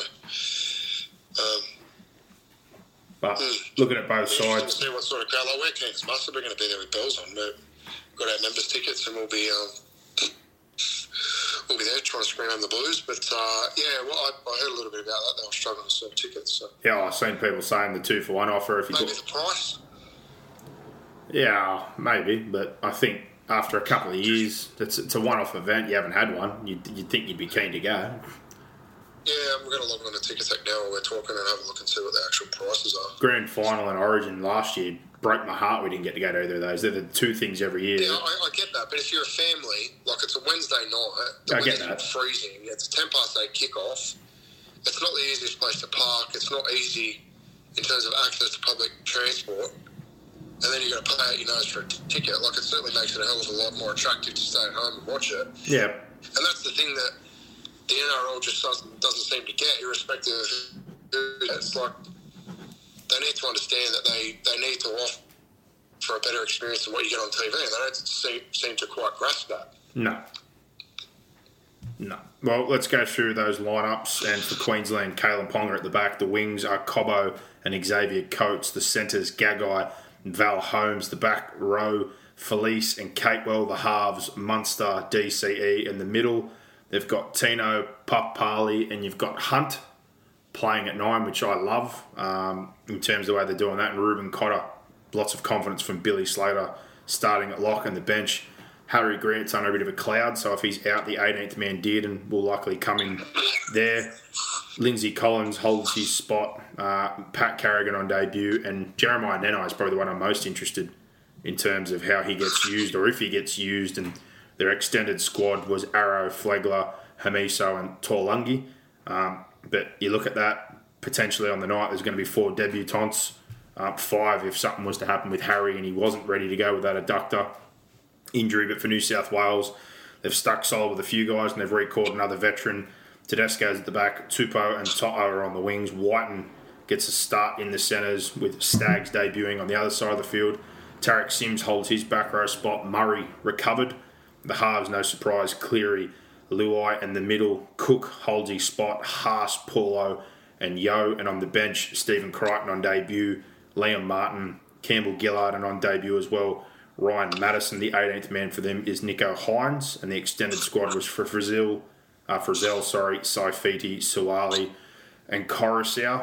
Um, like you said, here, single, only single seats, so must be close to a sellout. There you go. It's getting close. Um, I think for Queensland, I love the fact that Billy Slater has done pretty much what I think Freddie did at the start, which is he picked on form. He hasn't just picked guys off names. He hasn't picked, you know, guys for the sake of picking them or you know whatever. Like this team is picked on form, hundred percent. The only one you could question form wise, but then look what he's done in that arena and his age and the position he plays is Kalyn Ponga. But I'm sure if there's anyone that has been absolutely strapped to his back all week this week and the way he's going to use him, Billy Slater would be very excited about coaching Kalyn Ponga. Yeah, definitely. Definitely. and it's a nice little escape for Ponga as well to sort of get away from that fishbowl in Newcastle and come into a team where he's not going to have to worry about doing too much, just doing his job. And he hasn't been mentioned really at all this week, so it's probably been a really good thing in that sense. But on the New South Wales side of things, there was a lot more talk. Um, surprised how many talking heads, considering they've won three of the last four series, were so in uproar about the Addo-Carr situation. Like I think Tupou's always been on the fringe of playing rep football. It's probably another result, again, unfortunately, when you leave a club like Melbourne where you're not scoring as many tries or going as strongly. And we talked about it last week. Like, realistically, the only real big difference is Tupou's not going to get a breakaway opportunity from an intercept or open field and go 80 metres. But in terms of the kicking attacking game, he's better under the high ball. He's better under the high ball defensively. His decisions on the edge are as good defensively, and his yardage carry stronger.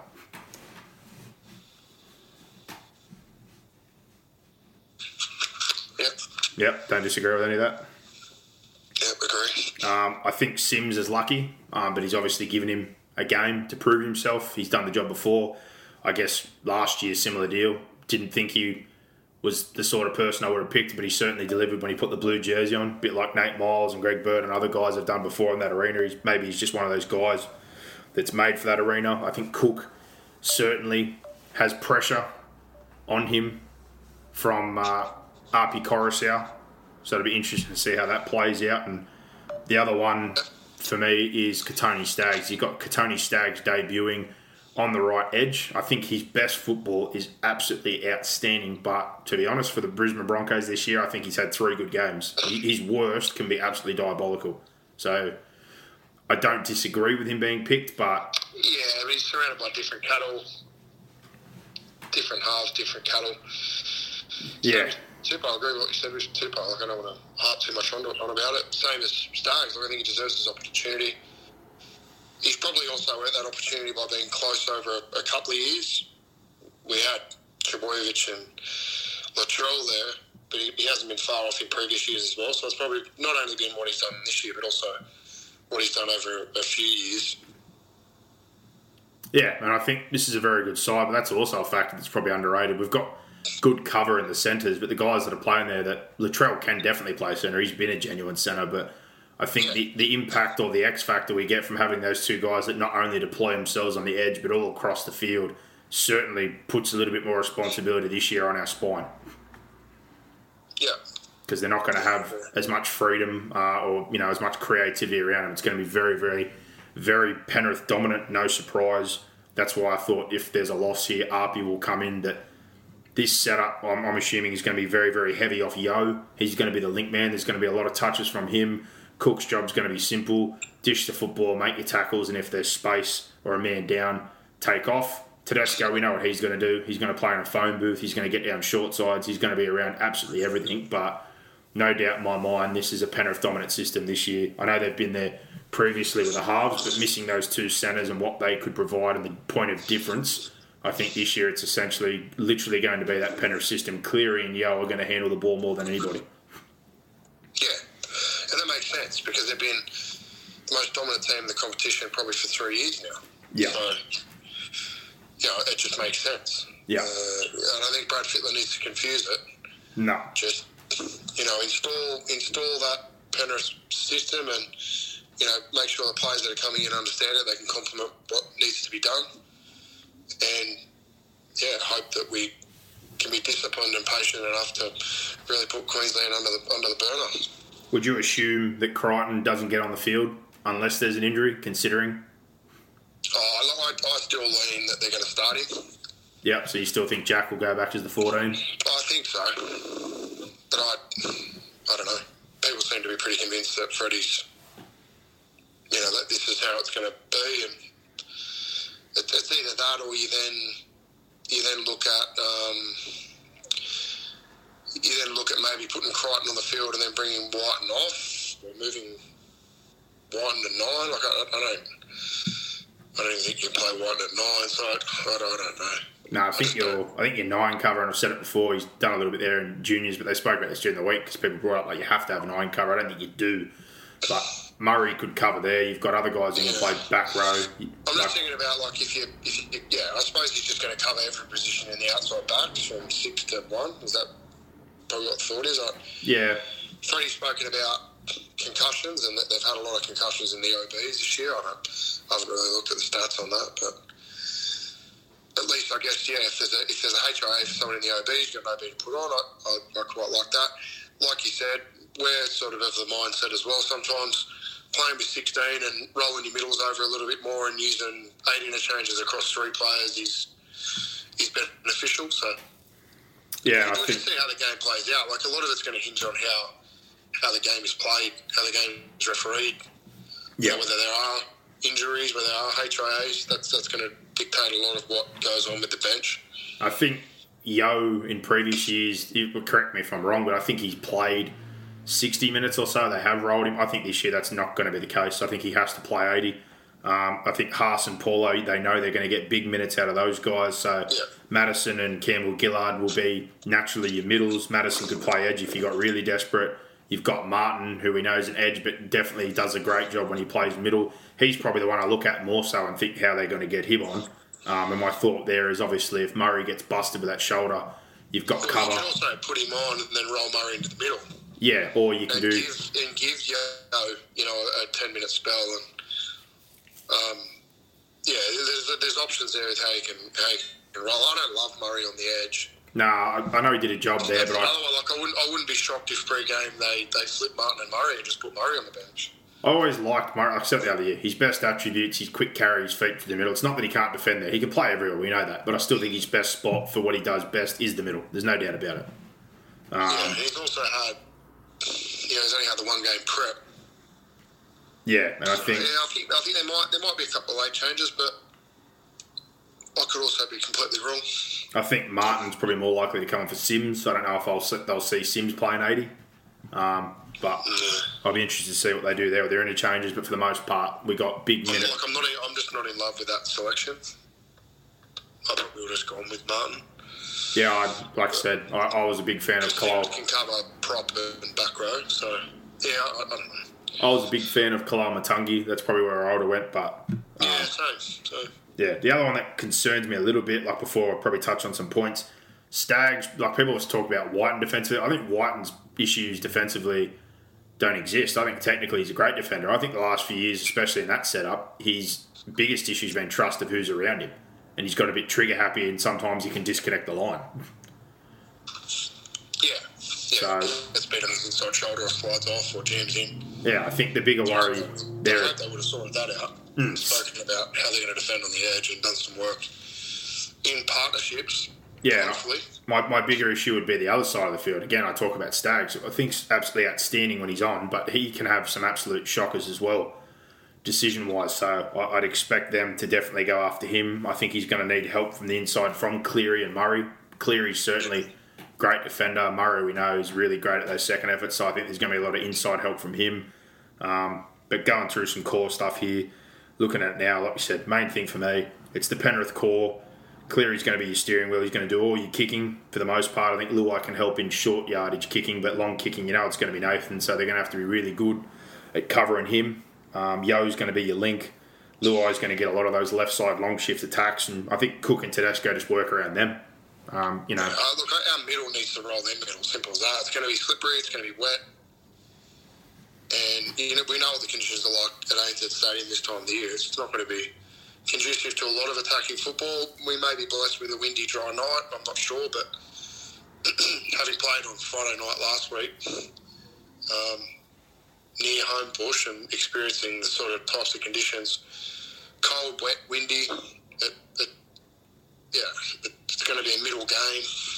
Allowing Niners to get out and roll down the field and then use that as a platform for giving the ball to your edges with some momentum and kicking game is going to be extremely important. So yeah, big pressure. yeah, I just think our middle, you can you can cut it whatever way you want. New South Wales middle needs to just belt Queensland and, and roll through them and just do it consistently and not try and be too fancy. Just win that field position and yardage battle and uh, understand that that's going to translate into more good ball footy, which is more opportunities to put points on the board. And uh, I think Queensland may get rattled if there is some scoreboard pressure. Like I don't think scoreboard pressure is going to worry New South Wales too much. I think it'll it'll more worry Queensland. So I think New South Wales is going to play a long game and. You know, an eight-point lead at ANZ in game one on a, on a wet, slippery track is a lot of points. So, you know, even if even if they have to penalty goal, kick their way to that, or you know, it's trying a penalty goal. I think if we could skip to an eight, either side skip to an eight-point lead, it could be it could be a winning lead Well, I think again, in the weather that we're going to see, and and also how it's refereed. You know, are they going to let it flow? Are they going to let them lay in? Are they going to that's all going to play a part in how the game's played as well. So if they're going to keep a short 10 and allow them to lay all over each other, there's, there's probably not going to be a lot of points in the game. Yeah, I think it's probably more important that New South Wales do play the long game again, taking to that factor we don't have Tom or Latrell who create a lot of moments single handedly in the last And I couple of just don't series. think it's going to be a Tom or Latrell track. No. That's why I don't mind the selection of Staggs. Look, Staggs is going to he's, he's going to do his best work out of dummy half. So is Wighton. Like that's why you know just carrying the ball out of dummy half, carrying the ball one off the ruck. Like those guys are strong ball carriers. Just help us in yardage. Yeah, And, going to and finish finishing good ball. You're not going to have to do too much in good ball. You're not going to have to be brilliant. But just finish your opportunities and executing good ball. But the majority of what they're going to do is to be helping us out of kick return and trying to break their set ends and you know that just that hard running out of dummy half, which we're going to need. Yeah, I think Cleary again needs to be the dominant kicker. My target would be to get Cobbo play one. I don't want to let him have a carry. I want to get him flat. I want to bash him first. I want to make Ponga have a carry or Xavier Coates. His, his yardage carry is getting better, but he still runs very upright. He's someone you can wheelbarrow. I know, I know. I'd, I'd be, I'd be kicking it to Ponga, and I'd be trying to just hammer him. Yeah, but I, I get that. But if you got him midfield, I, I'd, I'd be trying to take Cobbo out. Depends. It depends where whether you can land on the kick or not. Yeah, If you can land on the kick, then I'd be my target would be Ponga. If I'm kicking into space and, and kick return, then yeah, you just pick your poison, really, don't you? Just kick to wherever Nathan Cleary's comfortable kicking. yeah, yeah. I like Let him go. Like he's pretty good at pretty good at set end. So if it's that let him go. But I'd be trying to I'd be trying to get really physical with Kalyn Ponga. That, that'd be my goal. Yeah, if you're inside 40 and you can put one on the line and hit them flat. But yeah, as far as first carry, I don't want it to be Cobbo. I'd want it to be Coates or Ponga off a set line out of the corner. I, I, don't, I don't mind either of them. So- Uh, they're both young and inexperienced Yeah. Origin players. Um, middle, look, the, the conditions, it's not going to be a dry track, so you know, footing isn't going to be isn't going to be at a premium. So if I'm New South Wales, man, I'm I'm putting my winger on that far post, and I'm just going to absolutely hammer que- the Queensland outside backs. yeah. Um, middle, like you said, obviously going to be very important. We've got footwork, we've got mobility, we've got big minutes. I think someone like Matterson, who's got second phase, much like Paulo, who can also ball play. It's not so much in Haas and Campbell Gillard, but they can certainly lay a good platform. That's going to be very, very important to get your likes of your Cooks and your Tedesco's just pushing around the middle and off the ball. And also just those setup plays there where we know Yeo's going to be linking. Um, so I think think it's a better matchup than what it's been in the past with who they've brought in. Um, but in terms of the full rotation between their pack, our pack, I think Collins is probably the one that stands out to me. Probably not as strong as the four I think that we've got compared to them. Um, Cotter, really, really good carry. He's going to be, I think, someone very interesting to watch in this game. Not so much a Yeo style player with the way he links and plays, but very, very good leg speed, gets between defenders, creates quick play the ball. So interested in that middle matchup. Um, Edge D is the one, like I said before, I think is really important, particular for our centres. But that edge, uh, you know, with White there, I think between him, Sims, and Tupou, and that they'll sort things out. But the other edge with Staggs and that with Munster and Ponga sweeping around there, I'm sure they'll get plenty of traffic. I think uh, that inside help is going to be very important from Cleary and Murray. Definitely. Yeah. Um, and as far as attack wise, I think the last few years it's probably been a bit easier to break down where you'd want to go. But if I'm New South Wales, I think I'd really want to work over Benny Hunt.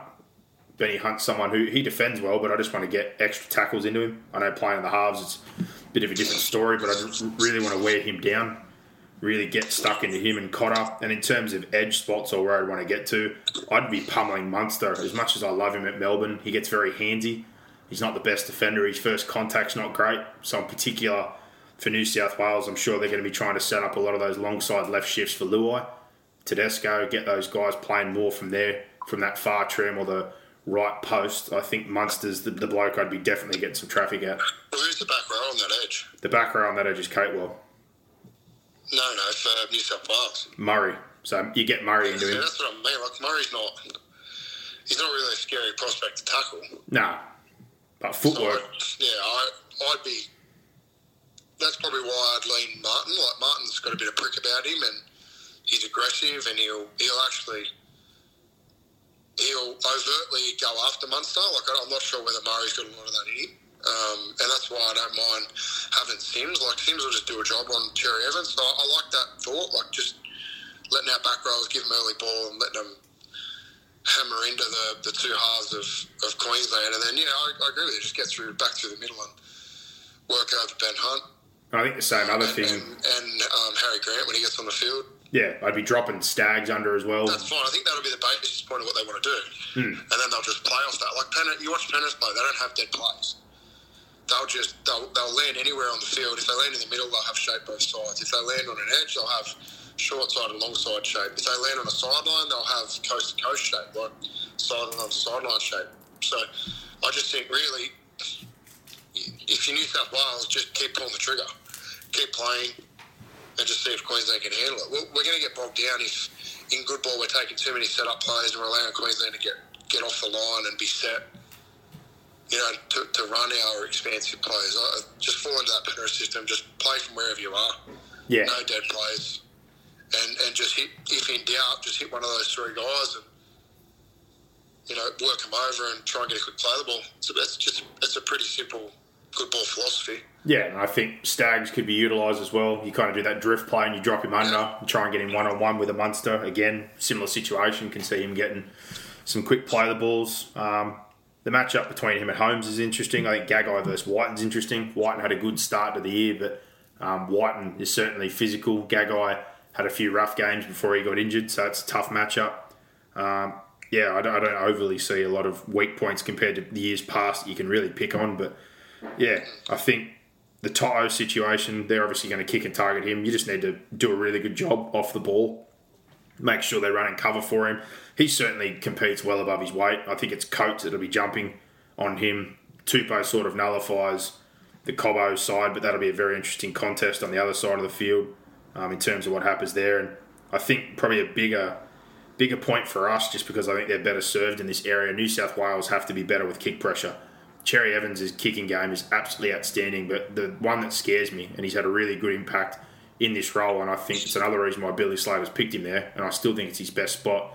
Ben Hunt at nine has kicked 40 20s or come up with some really good kicks there in pass, so they're going to have to be accountable for Benny Hunt out of nine with his kicking game. Yeah. Yeah, they, they got three really good kickers of the ball.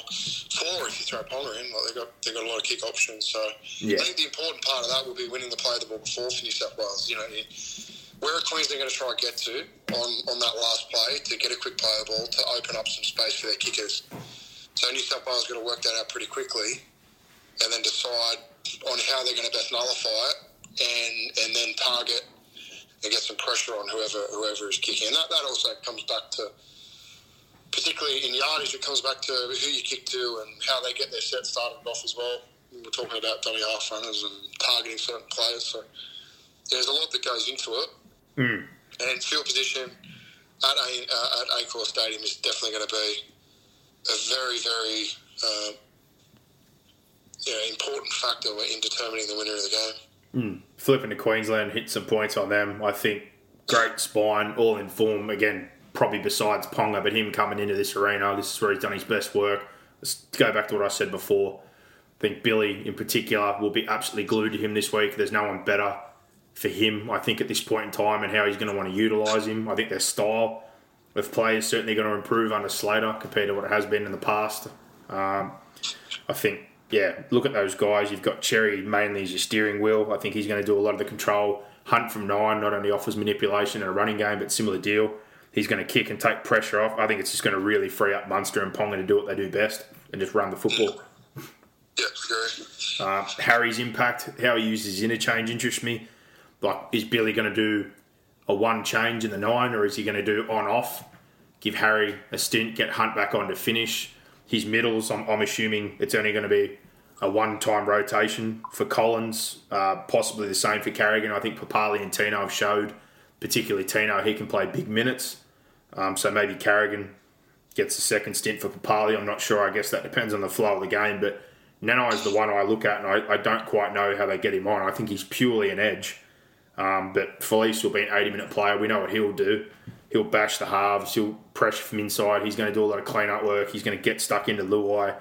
Um, but Capewell on the other side of the field, they've generally used him, you know, centre. He's played back row as well. Like, does Nanai get thrown in as an impact, or is he again sort of like a bit of a random 18th man? And if they lose an outside back, they've got a Capewell who can push out in one of those positions. Is it more a cover in that sense? Well, we, yeah, it's hard to know. He's the one that sort of how the game plays out. yeah. You could, again, you could put him on an edge and then move Felise in the middle. Hmm. So I sort of looked there and thought that's probably the one that interests me. If he again m- mainly playing with 16, is he generally going to have couple of changes there for his hookers and then mostly for middles, or has he got a, you know a different plan for how he uses Nanai? But interested to see. Yeah. Um, I think most definitely I'm excited to see, and again, not excited as a New South Wales fan, but scared to see the style of play. I really think there'll be a lot more ball movement. I think they'll move the point of attack with their forwards. They've got good footwork, good leg speed, offloads definitely out of Tino. Cotter's been offloading, Papalii's been offloading. I think that's the biggest threat. Our guys, we got a bit more ball play, a bit more link play, um, but I think for them, they've got a forward pack with great leg speed that can produce, you know, that momentum and get Hunt out of nine, get playing to the middle, move that point of attack, and then unleash those outside shapes. And I'm sure Ponga, compared to Newcastle, where we see him sort of playing one side of the field, he's going to be sweeping left, right. Billy's going to want him parked in the ruck, in and around the football. Um, I think, again, they're going to want to get Munster early ball with Ponga sweeping down that left, going after, like I talked about, a Staggs who certainly at this level is going to get a lot more pressure. I think that's going to be a point they're going to look to go White on the other side of the field if they can get there with Gagai, DC, and Ponga playing there. If he disconnects and tries to solve things on his own, could be something um, for them to, to look at. But I'm just, yeah, that, that spine in particular, if they can get the go forward in second phase, to think what Munster and Ponga could do, and then rolling Harry Grant, and if they can establish the middle, if he is healthy, um, he's shown in his few samples of playing Origin how destructive he can be out of dummy half.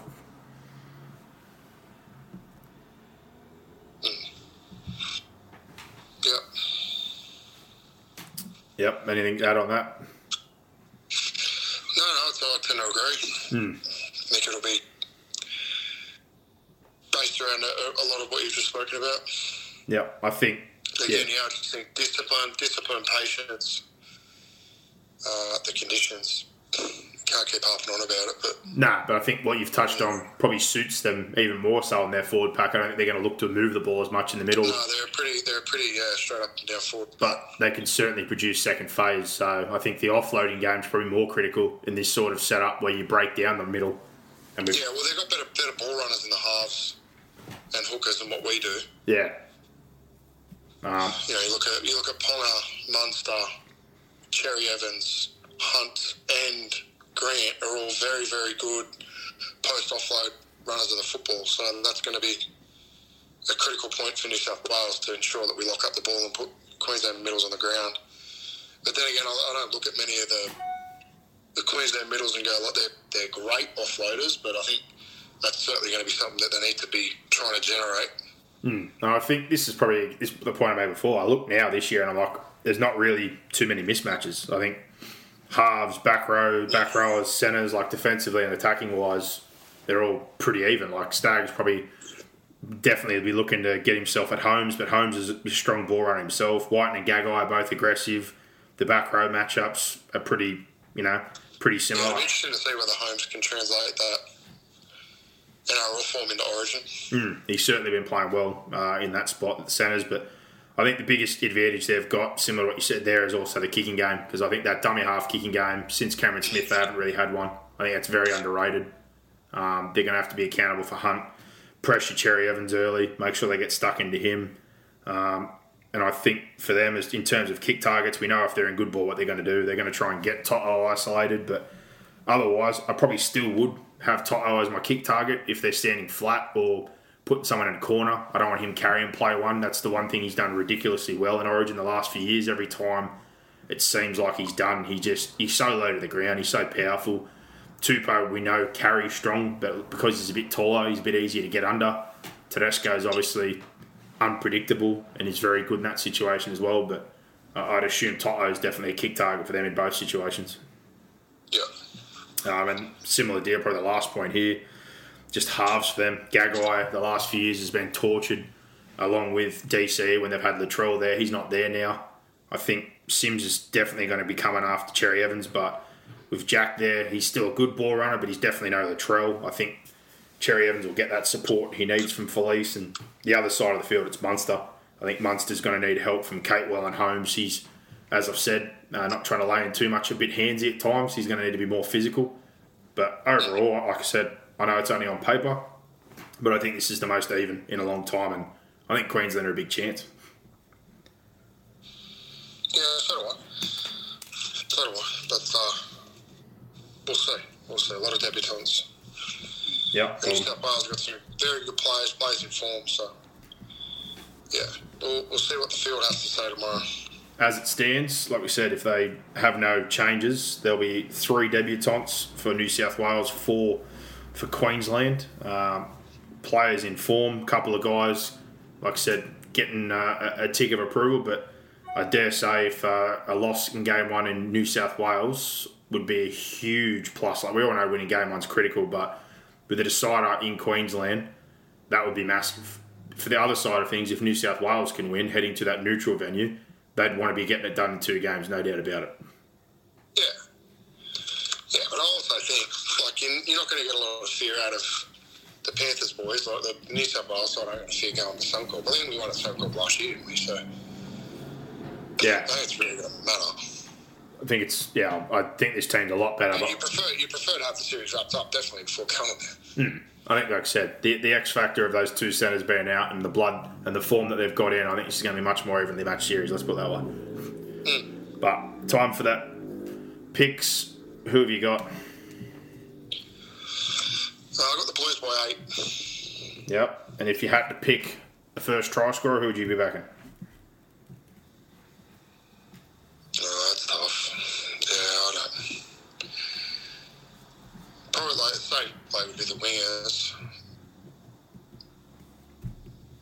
Yeah. Nah, I don't know.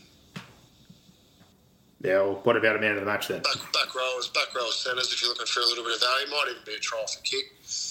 A grubber, one of the centres, back rowers. Wingers, I think, yeah, probably a safe bet. Um, if you're looking at New South Wales, probably yeah, Tupou or To'o.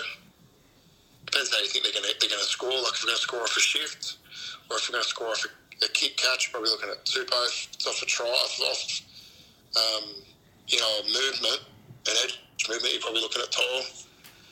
Yep. All right. Well, man of the match. Who you got? Mm. I'll, I'll go. I'll go Cleary.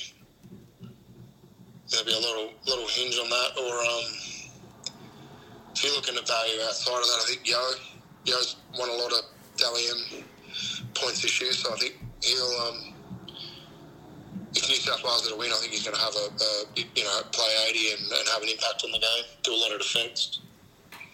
So they'd, be the two. Yeah.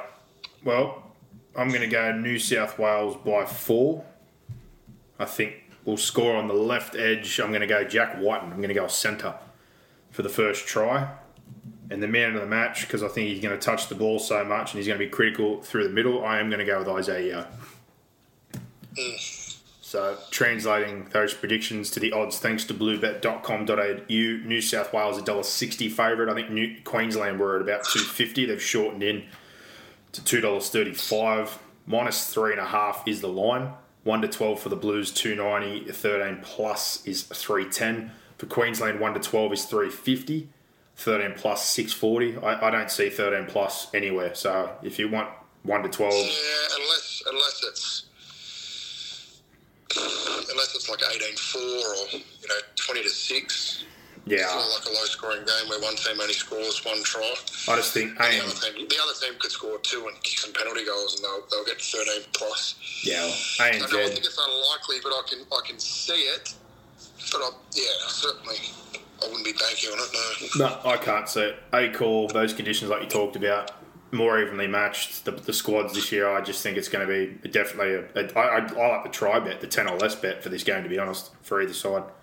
Um, in terms of those try scorers, anytime, To'o, Tupou, Cobbo, Coates, etc., they're all your favourites. But first try scorer, $9 for To'o, $10 for Tupou, Cobbo, 10 Xavier is 11 Um, go on those picks like we talked about. If you went a centre, I've got Jack. He's obviously thirteen dollars.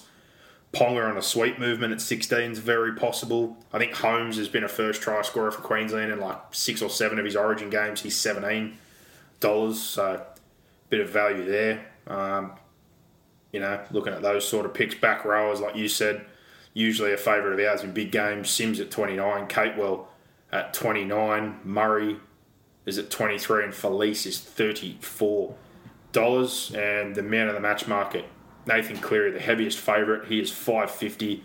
Munster's the favourite for Queensland at seven dollars, even with Tedesco. And Isaiah Yeo is on the fifth line of betting there. He is eleven dollars to win man of the match. If you're looking for a bit more value, I don't know what his role will be in terms of minutes, but uh, I think Ben Hunt at 21, if he kicks and plays the way he has, Billy Slater, the way you spoke about him, seemed to have a very high opinion. He's won their man of the series the last two years. I think he's going to be a critical part, but um, for them, I think he's probably the value pick at $21. Yeah, well, wasn't he man of the match in game three last year? I think so, and yeah, I think Ponga, if he had a big game at $12, isn't a bad shout either, but yeah, if, if it's not Cleary for New South Wales, I think Yeo is going to have the next best sort of impact on the game. Like Tedesco, we know is always there at seven, but Yeo at eleven is probably the value pick if you're going to go someone else for New South Wales outside of Cleary. Yeah. But Yep. There you go. Those odds brought to you by bluebet.com.au. Don't forget $2.50 for either To'o or Cobbo to score a try in the first 60 minutes. Terms and conditions apply. Maximum $50 bet excludes SA residents. Gamble responsibly. Download the app today and thank you for supporting our charity account. Bluebet We'll be having a bet on the origin for the charity account and hopefully adding to the $482 we have won so far for Bears of Hope. Um, but went a bit longer than we probably planned on, but there was a lot to talk about. Well, we got pretty in depth on those two coaching situations and coaching and development in general. And we'll be back Thursday, Boxhead, to just do a review and our tips for round 14 once we have a better idea about lineups. Yep, sounds good. So, everybody out there, hopefully it's an absolute cracker game. Looking forward to this series. If you're a New South Wales fan, get to the stadium.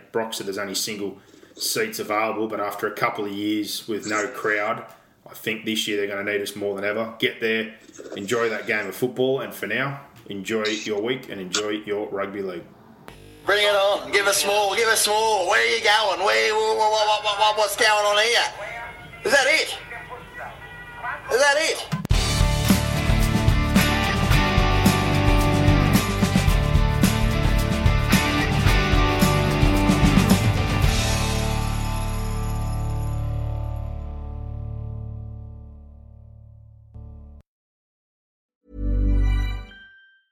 Mom deserves the best, and there's no better place to shop for Mother's Day than Whole Foods Market. They're your destination for unbeatable savings, from premium gifts to show-stopping flowers and irresistible desserts. Start by saving 33% with Prime on all body care and candles. Then get a 15-stem bunch of tulips for just $9.99 each with Prime. Round out Mom's menu with festive rosé, irresistible berry chantilly cake, and more special treats. Come celebrate Mother's Day at Whole Foods Market.